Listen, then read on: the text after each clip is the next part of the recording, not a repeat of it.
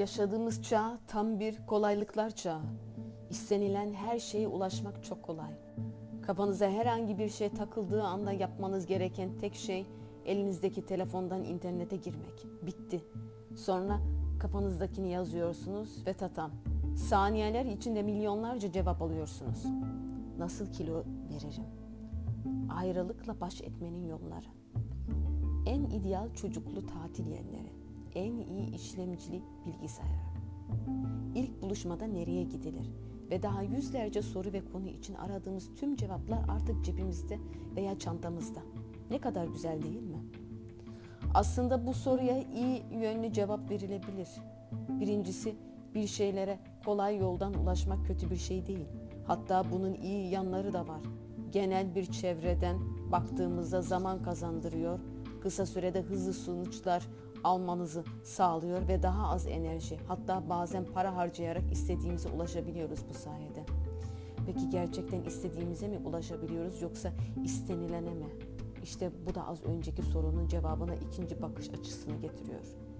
Bir şeye kolay yoldan ulaşmak çoğu zaman istenilen sonucu vermez. Çünkü çaba sarf edip istediğimiz şeyin peşine düşmek ayrı, istediğimize yakın hazır cevaplarla yola devam etmek ayrıdır.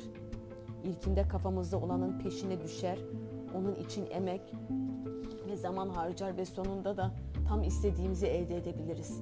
Lakin ikincisinde hiç çaba harcamadan saniyeler içinde milyonlarca cevap buluyoruz.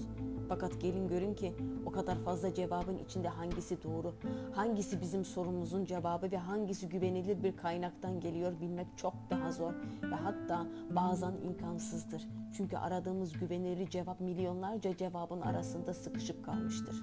Bu nedenle istediğimize kolay yoldan ulaşmak bizi çok daha zor, zahmetli ve tehlikeli yollara sokabilir. Peki ben bu kolay zor meselesinden neden bahsettim?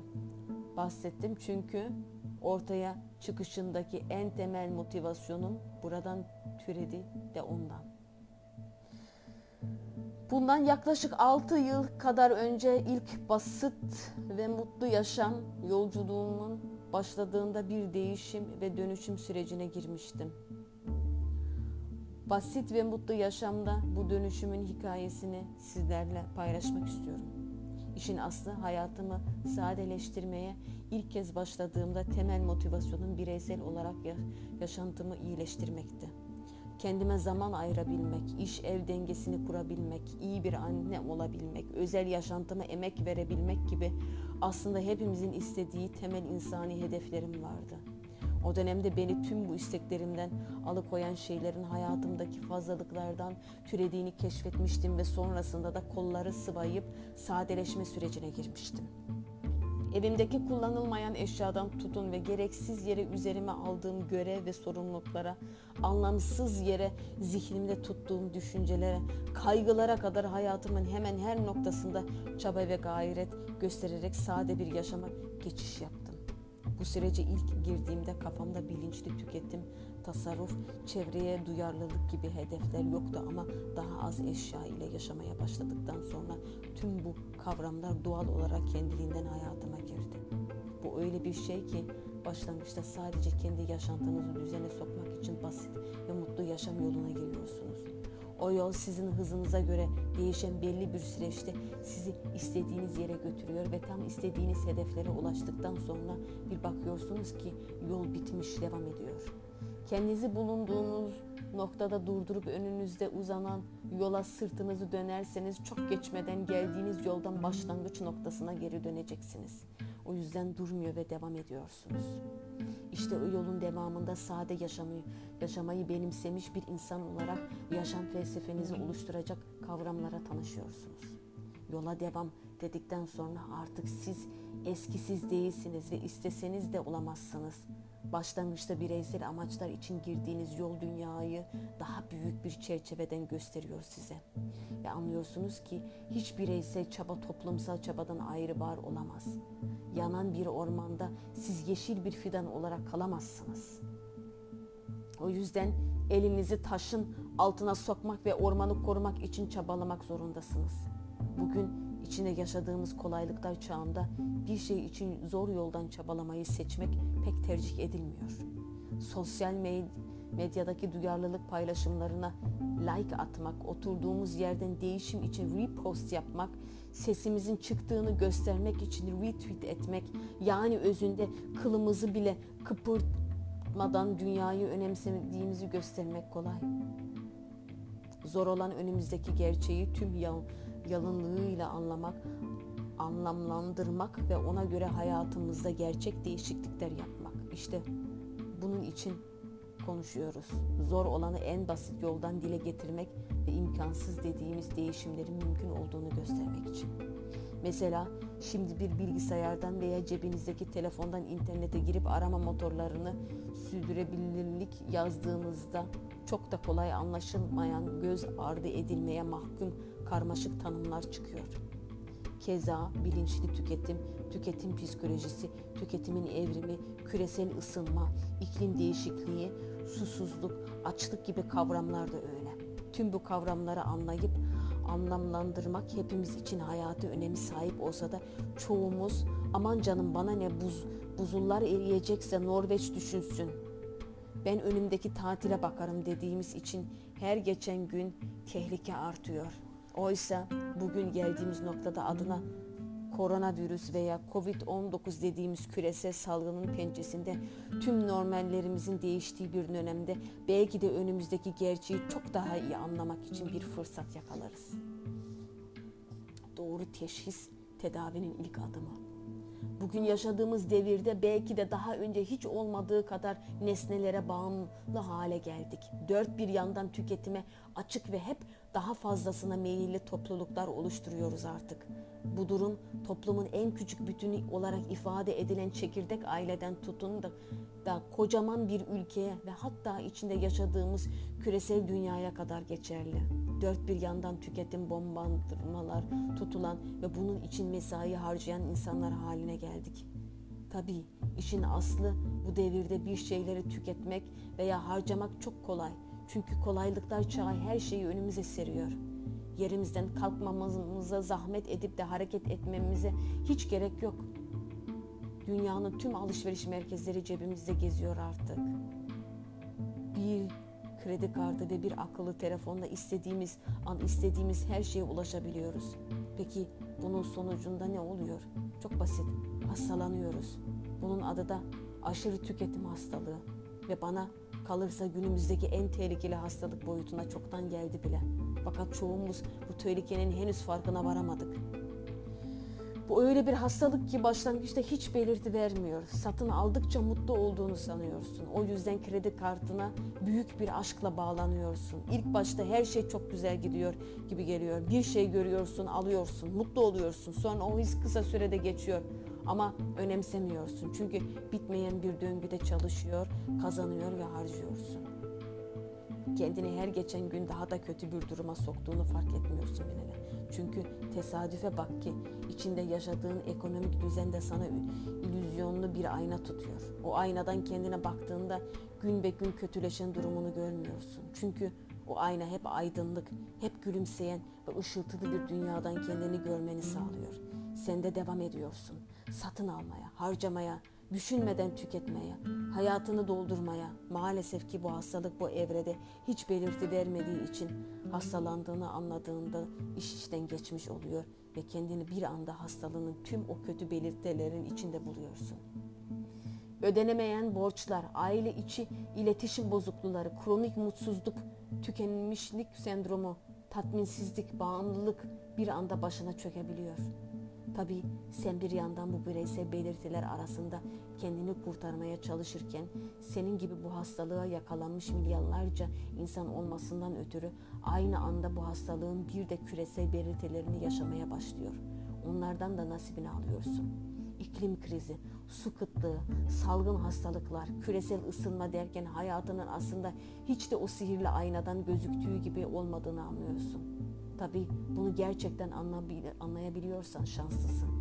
Bu kendine teşhis koyduğun anlamına gelir ki bu da tıp dünyasında doğru tedavi uygulaması için ilk adımdır. Teşhis olmadan tedavi olmaz. Öte yandan birçok kişi için kendine bu teşhisi koymak çok zor bir iş. Çünkü içinde yaşadığımız ekonomik düzen bizde bir sorun olmadığını, aşırı tüketimin normal olduğunu, daha fazlasıyla daha mutlu olabileceğimizi gösteren uyarılanlara dolu. Fakat birilerinin de aşırı tüketimin bize ve gezegenimize nelerin mal olacağını dile getirmesi gerekiyor artık. Çünkü ödeyeceğimiz bedel hem bireysel hem de küresel anlamda çok can yakıcı olacak. Hatta çoktan olmaya başladı bile. İşte çağımızın vebası olarak gördüğüm aşırı tüketim hastalığının doğru teşhis ve tedavisini sizlerle paylaşmak için sizinle bir podcast aldım. Teşhis koyabilmek için önce hastalığın kök, kökenlerini incelemeni, tüketimin tarihine göz atmalıyız. Geçmişten bugüne tüketim kavramı ve alışkanlıkları insanlıkla beraber değişmiş, evrilmiş. Bu değişimi ve denenlerini görürsek tüketime daha doğru bir mesafeden bakabiliriz diye düşünüyorum. Bunun için kitabın ilk bölümünü nedenlere ayırdım. Aşırı tüketim hastalığının ortaya çıkma ve yayılma sebepleri neler? Emin olun bu nedenler önümüzdeki yola ciddi anlamda ışık tutacaktır. Nedenlerinden bahsettikten sonra ikinci bölüm geliyor. Bu bölüm ise hastalığın belirtileri üzerinde duruyor. Bunlar bireysel belirtiler. Kendi günlük yaşantımızda ortaya çıkan, çoğu zaman göz ardı ettiğimiz veya oldukça normal olarak algıladığımız bu belirtilerin aslında aşırı tüketim bağımlılığının bir sonucu olduğunu görüyoruz. Eminim hayatımıza yeniden bakmamıza ve içinde bulunduğumuz durumu sorgulamamıza çok yol açacaktır. Sorgulamak iyidir. İnsan sorgulamaya başladıktan sonra bir yerlerde bir sorunun olduğunu fark edebilir ancak. İşte bunun için bu belirtileri ortaya attım. Tabii bu hastalığın bir de küresel belirtileri var. Malum hiçbirimiz içinde yaşadığımız dünyadan ve insanlığın geri kalanından ayrı bir hayat sürmüyoruz. Aşırı tüketimin maalesef doğaya da çok büyük bedelleri var ve o bedelleri er ya da geç hepimiz ödemeye başlayacağız. Hatta çoktan başladık bile. İşte bu podcast 3. bölümünde aşırı tüketim hastalığının küresel belirtilerinden bahsetti.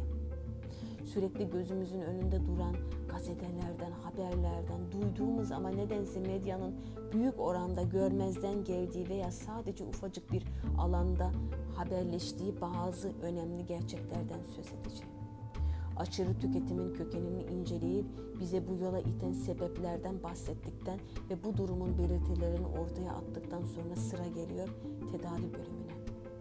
Tedavi her ne kadar gelen genel olsa da uygulaması ve tedaviye verilecek yanıt oldukça bireysel aslında. Çünkü her bireyin aynı tedaviye aynı yanıtı vermeyeceğini çok iyi biliyorum. Tıbben hiçbir tedavi herkeste ortak, aynı kalıcılıkta bir iyileşme sağlayamaz. Bir ilaç birine iyi gelirken ötekinde yan etkilere sebep olabilir. Bu durumda ilacın dozunun içeriyeceğinin de kişinin ihtiyaçlarına göre ay- ayarlanması lazım. Bu nedenle ortaya attığım tedavi yöntemlerinin bireysel çabamızla bir işe yarayacağını özellikle belirtmek istiyorum. Aşırı tüketim konusunda hiçbirimiz için tek bir ortak mükemmel reçete veya tedavi yöntemi yok.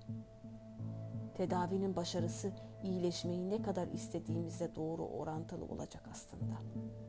Bu podcast asıl amacı tüketim bağımlılığımızın nedenlerine odaklanıp öncelikle o nedenleri anlamamızı sağlamak, daha sonra da aşırı tüketimin hayatımızda yol açtığı sorunları fark ettirmek ve bu sorunların üstesinden gelebilmek için benim de kendi hayatıma dahil ettiğim uygun yöntem ve alışkanlıkları ortaya atmak. Nedenler bir burjuvava, burjuvavanın çimenlik için ayırdığı yerde çimen yetişmemiş bir türlü. Ekmiş, sulamış, başka yerden toprağıyla beraber keserek çıkardığı çimenleri koymuş. Olmamış da olmamış. Tam da evin önüymüş burası. Sözde sonra yapma çimen almış. Ta Paris'e gitmiş bu iş için. İki buçuk metre çapında bir çimenlik ısmarlamış kendine uzun otlu bir çimenliğe andıran bu halıyı hiç değilse kendi kendine aldatmak doğal gerekmesini karşılamak çimenlerin üzerine uzanmak için her öğleden sonra evinin öne seriyormuş. Alın teriyle kazanılmış bir yere sahip olmanın heyecanına, sevincine kapılmış bir burjuvadan beklenir bu. İnanılmayacak bir şey değildir bu anlatılan. 18. yüzyıl aydınlanma çağının en önemli düşüncelerinden biri olan Fransız yazar ve filozof Denis Diderot 1765 yılında çok ciddi bir maddi sıkıntı içine girer. Her ne kadar maddi sıkıntı yaşasa da Diderot'un adı o dönemde oldukça iyi bilinir.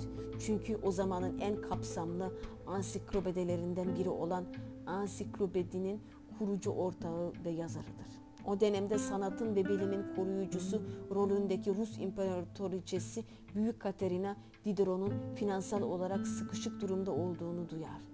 Hem onu kendi korunması altına alıp eserlerinden faydalanabilmek hem de ünlü filozofa yardım edebilmek için Diderot'un büyük ve kapsamlı kütüphanesini satın alır ve sonrasında kütüphaneyi ona bağışlayarak çalışmalarına devam etmesini ister. Bunun karşılığında da Diderot'a 25 yıllık maaşını peşin olarak öder. Tabi haliyle Diderot maddi sıkıntıdan kurtulur. Düşünürün bu yeni yaşantısını kutlamak ve ona bir hayırlı olsun armağanı vermek için bir arkadaşı ona kadifeden çok sık ve lüks bir sabahlık hediye eder. Ertesi gün giydiği yeni sabahlığın verdiği keyifle çalışma masasına oturan Diderot birdenbire bu eski çalışma masasının yeni ve gösterişli sabahlığına hiç uymadığını fark eder. O zamana kadar hep yokluk içinde olan ünlü düşünür. Elindeki toplu paranın da verdiği rahatlıkla çalışma masasını yeniler. Fakat sonrasında çalışma odasındaki eski halısının yeni sabahlığının ve çalışma masasına yanında çok sönük kaldığını düşünür ve halıyı da yeniler. Ardından duvardaki eski tabloları, koltuğunu, sandalyelerini de eski ve kullanılmaz görür, hepsini yenileriyle değiştirir.'' Sonunda elinde avucunda hiç para kalmamış, üstüne üstlük bir sürü de yeni borç altına girmiş olarak kala kalır. Ancak o zaman yaptığı hatanın farkına varır ve aklı başına gelir. Sonrasında kendini nasıl bir tüketim çılgınlığına kaptırdığını anlattığı eski sabahlığım için pişmanlık adlı bir yazı kaleme alır.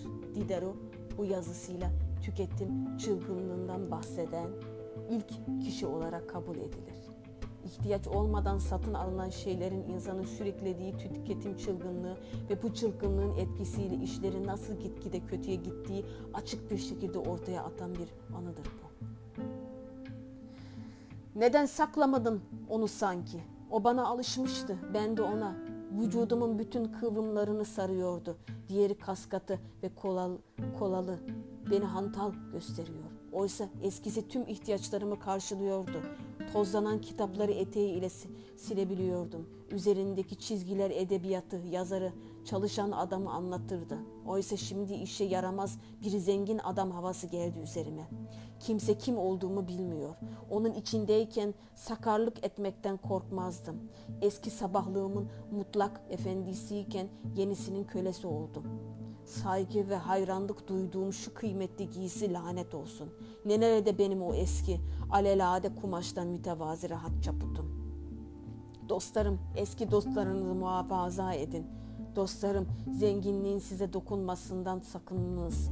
Benim durumum size ibret olsun. Yoksulluğunu kendine has özgürlükleri vardır. Zenginliğin de mahzurları. Hepsi bu değil dostlarım. Lüksün tahribatına sürekli artan lüksün neticelerine bakın.'' Eski Rob Döşambur'un etrafındaki diğer döküntülerle uyum içindeydi. Hasır bir sandalye, tahta bir masa, birkaç kitabı taşıyan bir eski kitaplık, çerçevesiz isli birkaç gravür, bu gravürlerin arasında havaya kalkmış birkaç sıva parçası. Bütün bunlar eski Rob Döşambur'umla ah ahenkliydi. Şimdi her şey bozuldu. Uyum, birlik ve güzellik yok oldu. Diderot'un anlattığı bu zincirleme tüketim çılgınlığına Diderot etkisi denir. Tabii bu isim Diderot'un eski sabahlığın için pişmanlık adlı makalesini kaleme almasından çok daha sonra 1988 yılında ilk olarak kullanıldı. Kanadalı antropolog Grant McCracken Culture and Consumption, Kültür ve Tüketim adlı kitabında Diderot'un makalesinden yola çıkarak Diderot etkisi kavramını dile getirdi. Temel olarak söylemek gerekirse bu etkiye göre gereksizce alınan her yeni eşya başka bir gereksiz eşyayı çağırıyor. Dolayısıyla bir süre sonra satın aldıklarımızın kölesi haline geliyor ve sonraki tüketimlerimizi kendi ihtiyaçlarımıza göre değil de önceden satın aldıklarımızın etkisiyle yapıyoruz. Yani bir domino etkisiyle tüketim sarmalına giriyoruz.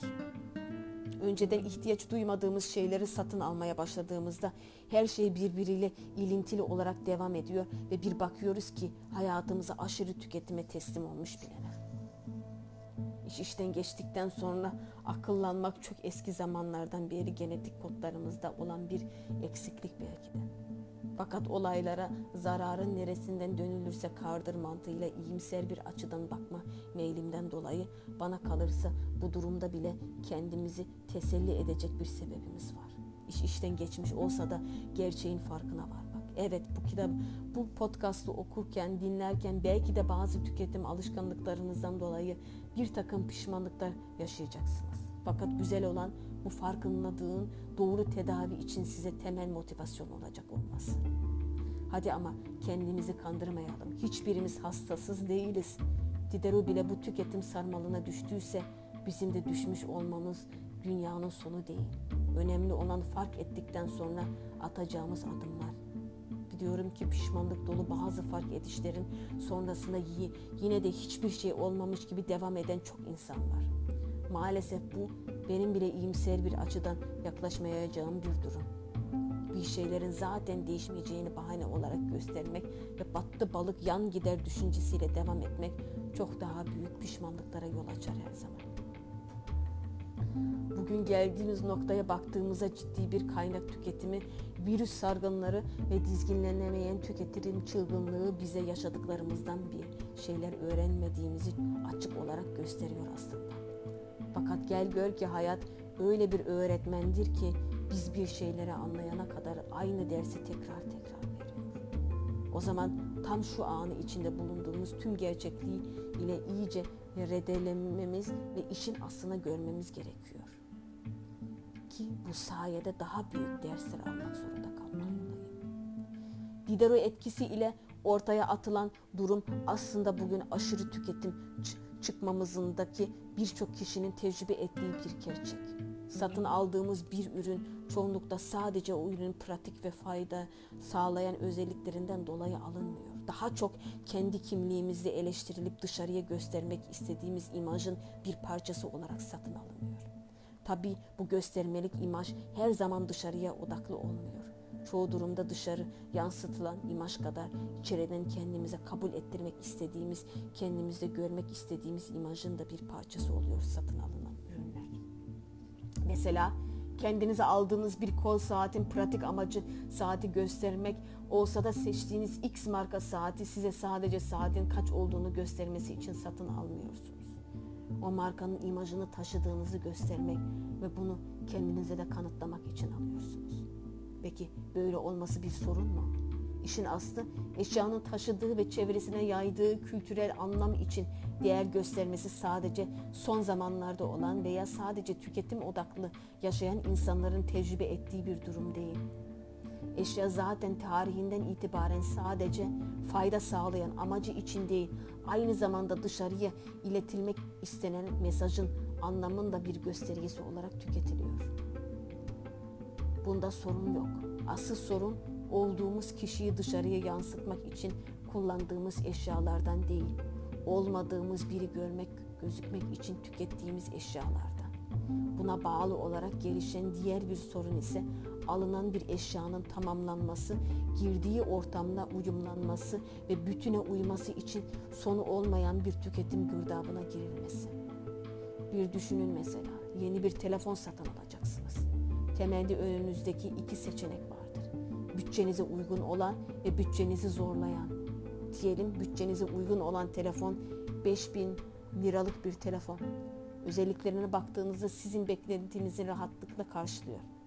Fotoğraf çekiyor, internet var, hız yüksek, görünümü şık, hafızası yeterli. Öte tarafta ise bütçenizi aşan bir telefon var. Diyelim ki o da 10 bin lira. O telefon sizin beklentilerinizin dışında ekstra özellikleri de var. Fakat bunlar sizin çok da kullanacağınız özellikler değil. Belki hayatınızda bir iki kere kullanacak, belki de hiç kullanmayacaksınız. Fakat bu 10 bin lira telefonu kullananlara baktığınızda hepsinin ünlü ve zengin insanlar olduğunu görüyorsunuz.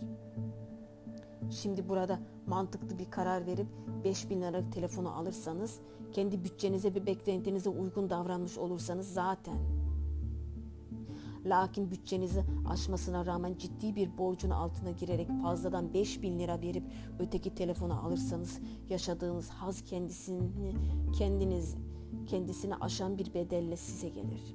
Peki bu insan kullanmayacağını veya çok az kullanacağını bilinmesine rağmen neden kendi bütçesinin çok üzerinde bir eşyayı satın alır? Cevap basit. O eşyanın sağladığı imajı yansıtabilmek için.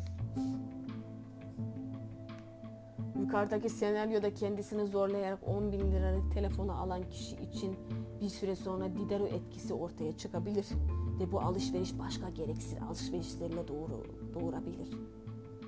Mesela yeni telefonunuza yakışmadığı için çantanızı yenilemek isteyebilirsiniz. Daha sonra o çantaya ve telefona uymadığı için ayakkabınızı, daha sonra onlara uymadığı için montunuzu ve hatta sonrası kullandığınız parfüm bile değiştirebilirsiniz. Ve tüm bunları kredileri çekerek, yeni borçlara altına girerek yaptığınızda aslında sahip olduğunuz eşyalar tarafından yönetiliyorsunuzdur. Yani Diderot'un bahsettiği Diderot'un bahsettiği eşyanın kölesi olma durumu tam da budur ve bu da aşırı tüketim gırdabına doğru yol aldığının göstergesidir. Peki gereğinden fazla tüketmek nereden çıkıyor? Yani bizi bu yola iten sebeplerin altında neler yatıyor? Bunları irdelemek için aşırı tüketim hastalığının nedenlerini bilmemiz gerekiyor bence. Bir hastalığın nedenlerini bilmek ve elimizden geliyorsa o nedenleri betraf etmek veya onlardan kaçınmak o hastalığın ortaya çıkışını en başından engelleyebilir. Karşılaştırma çıkması. Yaklaşık iki sene önce üniversitedeki duyduğum bir derste sınıfta işlediğim bir podcast okuma parçasında çok ilginç bir konuyla tanıştım. Öncelikle okuma parçasındaki fotoğraflar dikkatimi çekti. Tüm eşyalarını evlerinde dışarı çıkarmış ve o eşyalarla poz vermiş insanlar vardı. Parçada fotoğrafçı Peter Menzel'in Material World, A Global Family Portrait, Maddi Dünya, Küresel Bir Aile Portresi isimli kitabından bahsediliyordu birçok ödül kazanmış ve dünyaca tanınan bir fotoğrafçı olan Menzil bu kitabında dünyanın dört bir yanında farklı kültürdeki ortalama aileleri sahip oldukları tüm eşyalarını evlerinin önünde fotoğraflaşmıştı. Bu kitap ve kitabı oluşturan fotoğraflar dünya çapında yayılmış ve birçok kez kopyalanıp alıntılanmıştı. Okuma parçasını derste öğrenciler irdeledikten sonra akşam eve geldiğimizde Pete Menzil'i alış araştırdım ve diğer tüm fotoğraflarını inceledim. Bu incelemelerden sonra şunu fark ettim. Bazen tüm dünyanın kendi küçük çevremizin etrafında döndüğünü düşünüyor ve buna göre yaşıyoruz. Bazen sahip olamadıklarımız için günlerce üzülüyor, onlara sahip olmak için hırslanıyor ve yaşa, yaşamı ısak, ıskalıyoruz. Oysa dünyanın dört bir yanında çok azıyla çok mutlu yaşayabilen insanlar da var. Demek ki daha fazlasını satın alarak daha fazla mutlu olacağımızı öne süren tüketim toplumu tarafından kandırılıyoruz. Bizim önümüze hep daha fazlasına sahip olarak mutluluğu yakalayan insanların örnekleri koyuluyor. O örnekleri dünyanın gerçeği sanıp mutsuzluğumuzun çektiğim, çektiğimiz acıların üstesinden gelemediğimiz zorlukların her türlü başarısızlığımızın çaresi olarak bir şeylere sahip olmayı hedefliyoruz. Evet, bize gösterilen resimdeki mutluluk ve tüketim hep el ele, diz dize, aynı ailelerin parçaları gibi. Oysa dünyada daha azıyla da çok mutlu yaşayanlar insanlar var. İşte burada karşılaştırma çıkmazı kendini gösteriyor. İnsanın kendini sürekli başkalarıyla karşılaştırması ve bu karşılaştırma sonucundan her seferinde kendinde bir eksiklik hissetmesini karşılaştırma çıkmazı diyorum ben. Ve bu duruma gelmek tehlikeli çan, çanlarının yakına çalacağının ilk habercisi. Karşılaştırma çıkması insanların aşırı tüketim hastalığına kapılmasına sebep olan ana nedenlerden ilki. Neden peki?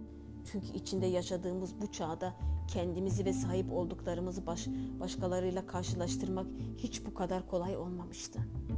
Sosyal medya, kitle iletişim araçları, sınırsız internet, ileri teknoloji ve her yere taşınabilen akıllı cihazlarımız sayesinde gözümüz sürekli başkalarında.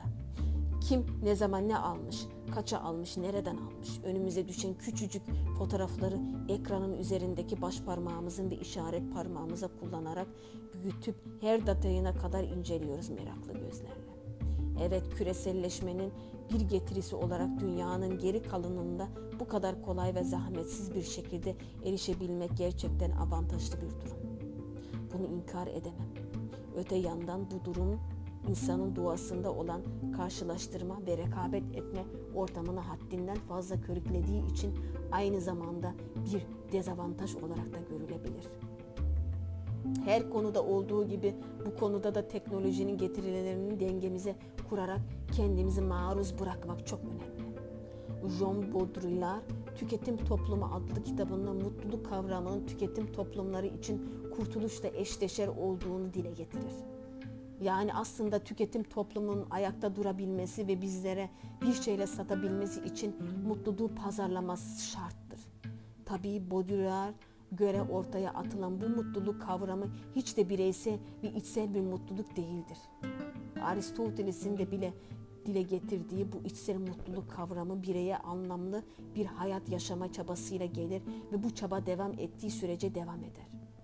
Mesela insanın sevdiği işi bulması ve o, o işi yaparak hayatını kazanması veya çevresiyle arkadaşlarıyla sağlıklı ilişkiler kurması, başkalarına yardım ederek anlamlı bir hayat yaşaması Aristoteles'in ortaya attığı mutluluğun içsel ve kanıta ihtiyaç duymayan bir kavram olduğu gerçeğine örnektir. Fakat gelin görün ki mutluluğun bu tanımı tüketim toplumlarında dışlanır. Tüketim toplumlarında pazarlanan mutluluk kavramı dışa bağımlı ve haz odaklı bir kavramdır ve mutlak ölçülebilir olması gerekir. Kanıta ihtiyaç duyar.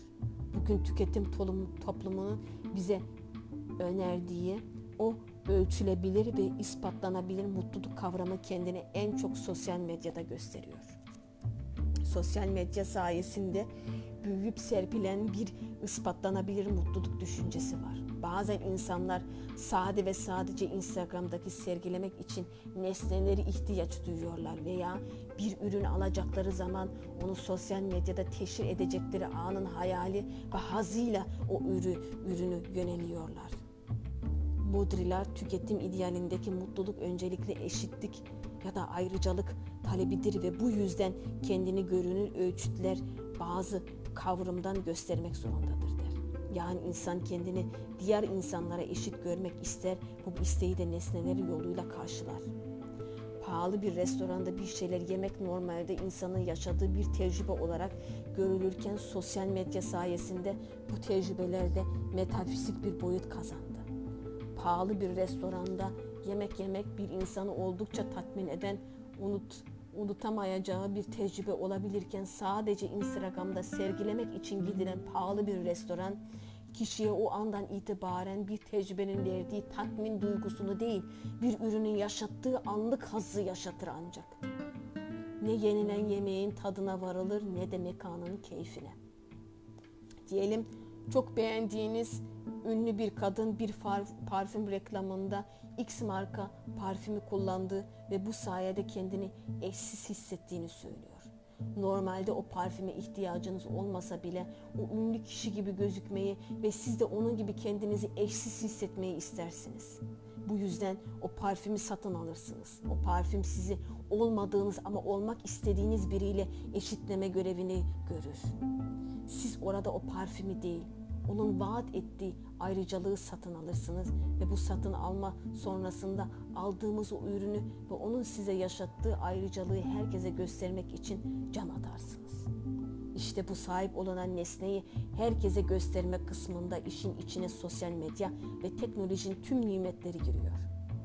Siz kendi ayrıcalığınıza gösterirken henüz o ayrıcalığı satın almamış diğer insanlarla da aslında bir eşitlik vaat edersiniz. Bende var, sende de olsun dersiniz. Bu yaptığınızda da aslında çoğunlukta fark etmeden tüketim toplumunun gönüllü bir neferi olursunuz. Tabii bu durum her zaman bir soruna yol açmaz.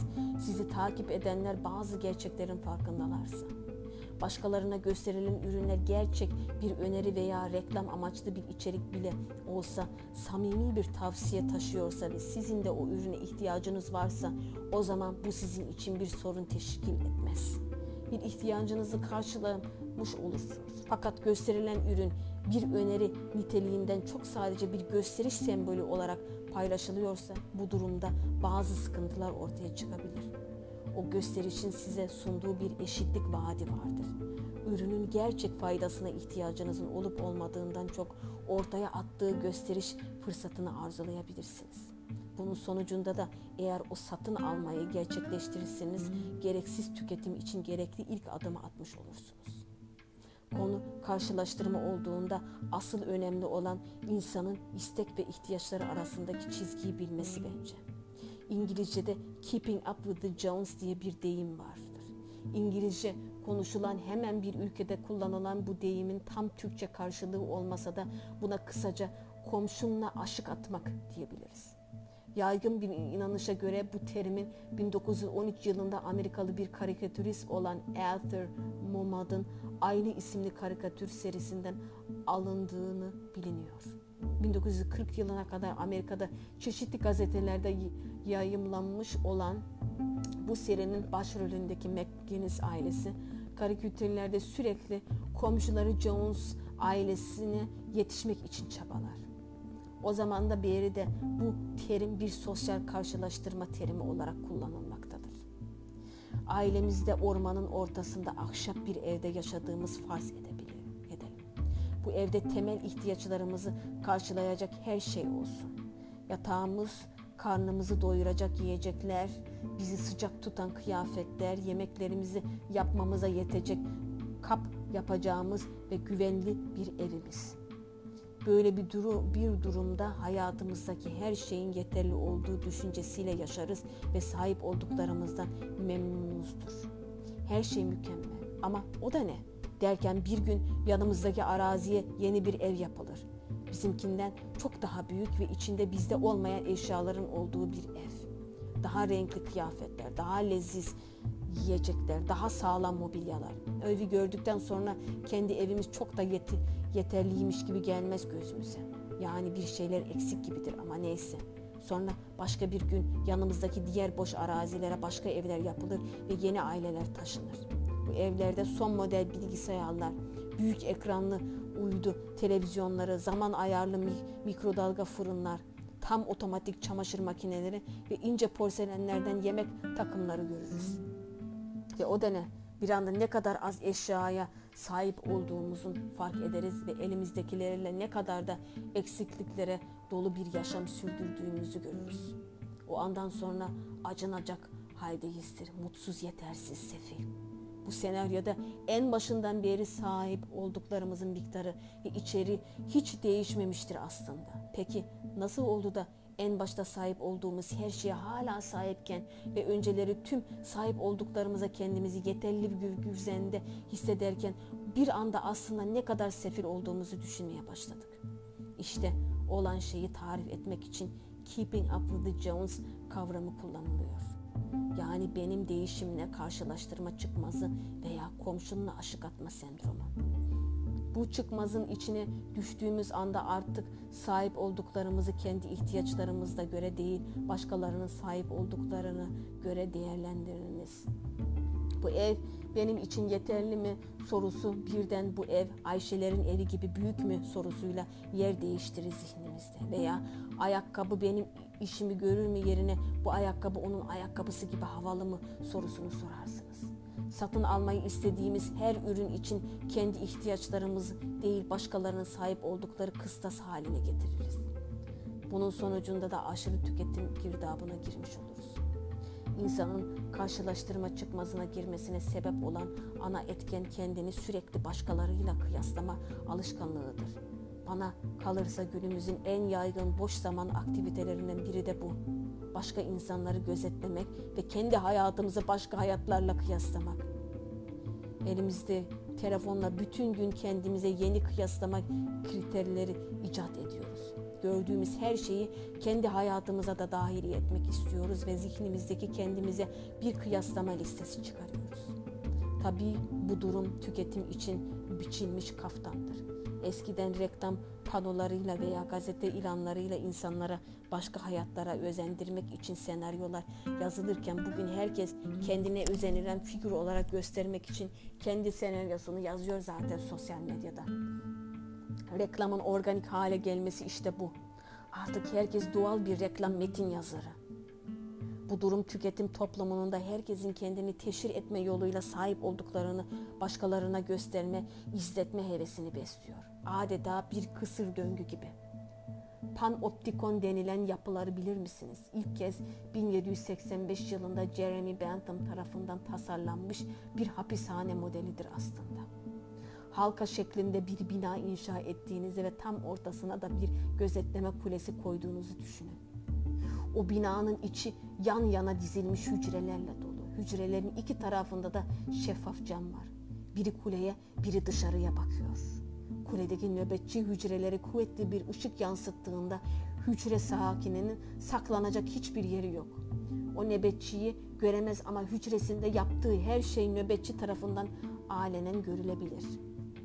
Eskiden gözetlenmek rahatsızlık verici bir durumken ve ceza olarak kullanılırken bugün insanlar bunu özellikle tercih ediyor ve hepimiz gönüllü olarak dijital panoptikonlarımızda yaşıyoruz. Byung-Chul Han Şeffaflık Toplumu adlı kitabında dijital panoptikonun kendisi, kendine has yani kuruluşunda ve sürdürülmesinde sakinlerinin soyunma ve kendini teşhir etme yoluyla aktif olarak yer almalarıdır. Kendilerini panoptik pazarda sergilerler. Öte yandan sosyal medyanın insanlara sunduğu şey salt gerçeklik değil aslında. Gerçekliğin baş döndürücü ve özendirici detaylarla süslenmiş bir varsayım. Hayatın gerçekliğini filtreden geçirip onun renkleriyle oynayıp altına da birkaç özlü söz yazılınca herkes vay be diye iç geçiriyor. Oysa sosyal medyada görünenler gerçeğin istenilen oranda yapılan, yapılandırılarak bize sunulan hali. Bu noktada klasik panoptikonlardan ayrılsa da sosyal medya aşırı tüketimi özendirmenin başrol oyuncusu. Sosyal medyada haddinden fazla zaman geçirmenin bir bedelinin olması aslında kimse için sürpriz değildir.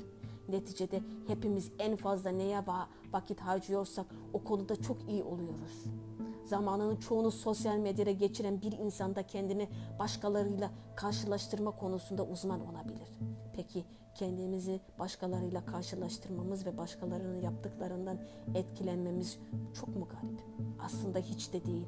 Çünkü bu bizim doğamızda olan bir özellik. İşte bu da bizi aşırı tüketime yönlendiren başka bir neden. Lakin insan doğasının kıyaslamamaya müsait olması sürekli onun arabası benimkinden daha lüks, şunun boyu benden daha uzun, o benden daha büyük bir evde yaşıyor, bu benden daha akıllı, daha yakışıklı, daha güzel, daha duyarlı sözcüklerini ve türevlerini zihnimizden geçirmenin sağlıklı olduğu anlamına gelmiyor.